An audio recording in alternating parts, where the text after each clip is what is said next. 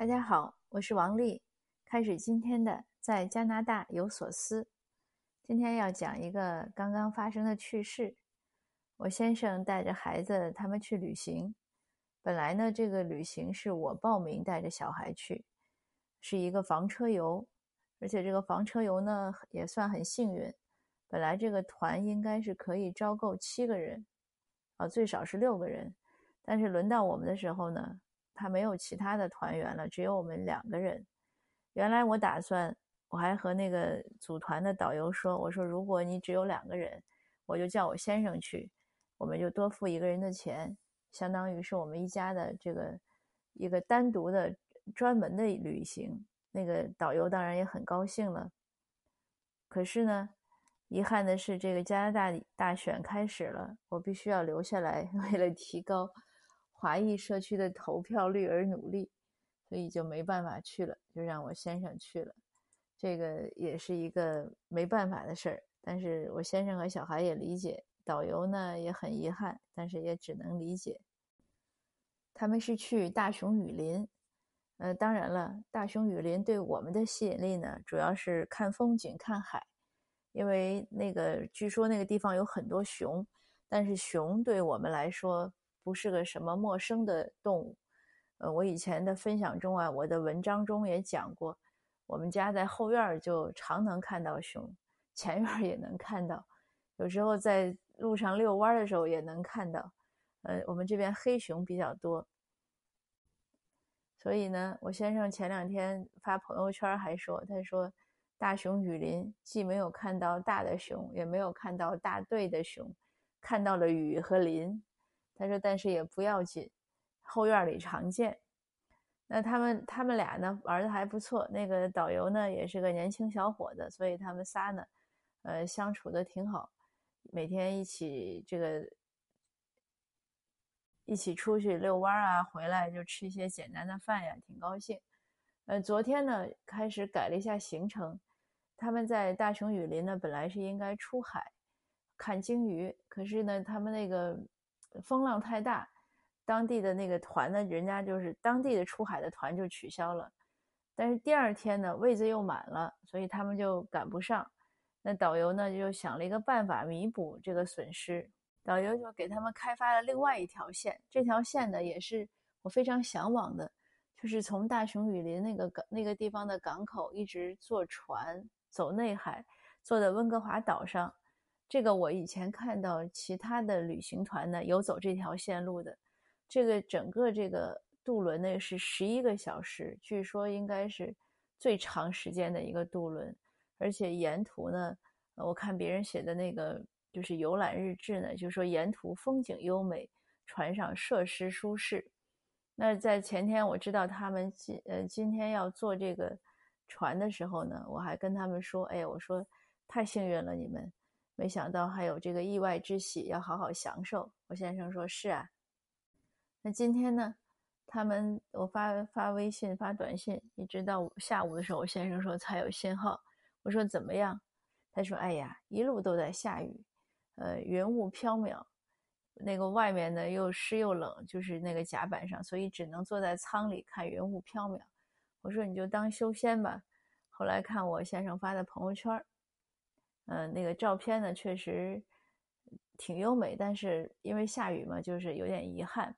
我先生说，本来那一路的风景呢，据说是如诗如画，但是一下雨呢，就全都如梦如如幻了。那好，现在重点来了。然后我就看到我妈妈呢给点了个赞，然后一会儿看到我妈妈呢又加了一句评语，就是我们今天这个分享的标题，她说。上帝给了你们一只柠檬，你们就好好的享受柠檬汁吧。我一看到这句话呢，突然就有了想和大家做分享的念头，所以就做了这个分享。那我觉得我妈妈太睿智了，这个真的是人生的智慧。因为我们每天呢都会遇到很多意外，这个世界上唯一的不变就是变化。谁能想到有这样的种种种种的变化呢？因为原来我们要定的时候呢，是想在八月中，呃，可是当时呢，孩子那个打疫苗的时间还没定下来，我们就想坚持打了疫苗再走。等他拿到打疫苗的时间呢，再约呢，八月中的团都约满了，所以就约到了现在。那我就在想，那如果是八月中的呢，那没准就我去了啊，或者我们我们一家三口，呃，但是也不太可能，因为当时那个团是满的。但是我去呢，其实我也会耽误耽误这个大选的这个就我们这个活动的组建时间，因为它是十五号宣布的嘛。那八月中我去的时候呢，我应该是在旅行中，所以也许就没有现在这些呃积极的社会工作了。那如果不是那个大熊雨林那个天气特别差呢，那我先生他们就出海看鲸鱼了，那就没有他这十一个小时的。呃，浪漫的云雾之旅了。云雾之旅虽然，呃，不如如诗如画的晴天那么美好，可是也是个不错的风景。而且关键呢，这一段这个航程呢，如果一般你不是旅行呢，你很少做到。呃，你不做呢，你就不知道原来这个 B.C 省就这么大，而就是很大很大。它一个，你想它只是两个港口之间，而且从地图上看是很近的两个港口之间。这个渡船就有十一个小时，有点不可思议。但我觉得最好的迎接变化的态度呢，就是尽量的呃扬长避短，从中间呢找到乐趣，然后要去享受它。我觉得这样就很好。比如说我先生他们在这个房车之旅中的伙食，呃，其实呢也都是快餐式的，比如吃个火锅啦。呃，烙一个葱油饼啦，就是从超市买的那些呀，或者煮速冻饺子呀。但是我先生他们觉得也不错。他说：“你看我们玩的都挺累，导游还能每天给做饭，已经不错了。而且呢，呃，这个蛋白质呀，什么伙食的这个品质还不错。虽然都是快餐，那你下雨呢，呃，你看不到明媚的阳光，但是你可以有修仙的感觉，对吧？因为雨和雨天和晴天，你只能选择一个。”所以呢，你想哦，那看看这个云雾缭绕也不错。那没看到熊呢，也不用后悔呀、遗憾，毕竟我们家后院里就有可能见到。所以很多事情就是看你怎么去想。呃，那也可能有的人会说，你你这个都是自我安慰，你花了那么多钱，但是没有达到你想要的效果。那我呢却不这样看，因为很多的所谓的效果呢。呃，还是看我们怎么去处理这个事情，怎么看待这个事情，而且很多呢是意外的。比如说我带孩子出去，呃，他真正看风景是一个，但是让他去体验另外一种生活，去看看世界是另外一种，就是去看看家以外的那些生活，这是这是一个另外的目的，而且我认为是个更主要的目的。因为风景呢，其实你在哪儿看呢都能看到，而且怎么看呢？呃，永无止境。但是孩子在成长过程中呢，他的独立的生活能力啊，呃，对这个对人世间的很多体察呀，这个我想是更重要的。然后和人相处呀，和陌生人相处啊，因为现在的机会不像我们小的时候那么多，现在孩子都被保护得很好，呃，家呢都比较封闭，呃，不是像过去一拉门就去别人家串门的那个状态。现在的小孩之间。出去如果玩都要提前约，约一个公共场所见面，很少去别人家玩。那我这几天呢，呃，独自在家感觉也不错。我以前没想到这个，因为我其实很少有独自一个人生活的机会。那真正独自在家呢，发现第一大好处是可以尽情的工作，然后呢，发现哎，自己的这个时间管理呢更好了，因为花的做饭的时间呢会少很多。可是做饭呢，我原来想我要一个人在家肯定会瞎凑合，但真正一个人在家的时候，发现也还行，对自己还是本着一个负责的态度。尽管我不爱做饭，当然我知道听友中很多人都觉得自己做饭是一个享受，那我确实没有这样的，没有这样的一种感悟，呃，但是还不错，这这几天工作效率非常高。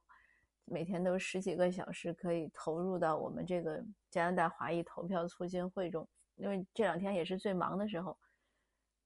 我们在组织很多志愿者在翻译各个大政党的政纲的对比，呃，他说是二十七项，其实是二十六项的。二十六项呢，四五个政党你乘一下，这个倍数还是很高。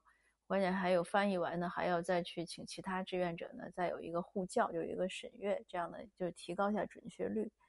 呃，还有和网站的衔接啊，什么，呃，有采访，要写文章，呃，还要维护微信群里不吵架，呃，总之呢，很多杂事儿。所以，但是每天我做着也很很快乐，从早做到晚，呃，觉得蛮开心的。那同时呢，也也说另外一个，就是享受生活这个柠檬汁。那这次大选呢，只有三十六天，是很短。可是这么忙碌呢，我倒是很感谢它这么短，因为如果太长呢，我想我可能也坚持不下来，因为真的是很累。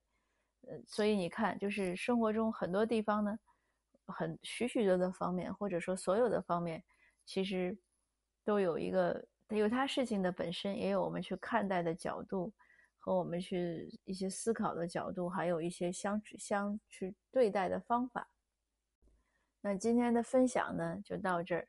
也祝愿大家，如果我们都每天都会遇到各种惊喜、各种意外，嗯，祝愿大家呢，我们都能都能把意外转化成惊喜，这个是个，这个可能就是个成功的生活了，就会成为生活的强者，好吧？谢谢您，呃，今天的分享就到这儿，我们下次见。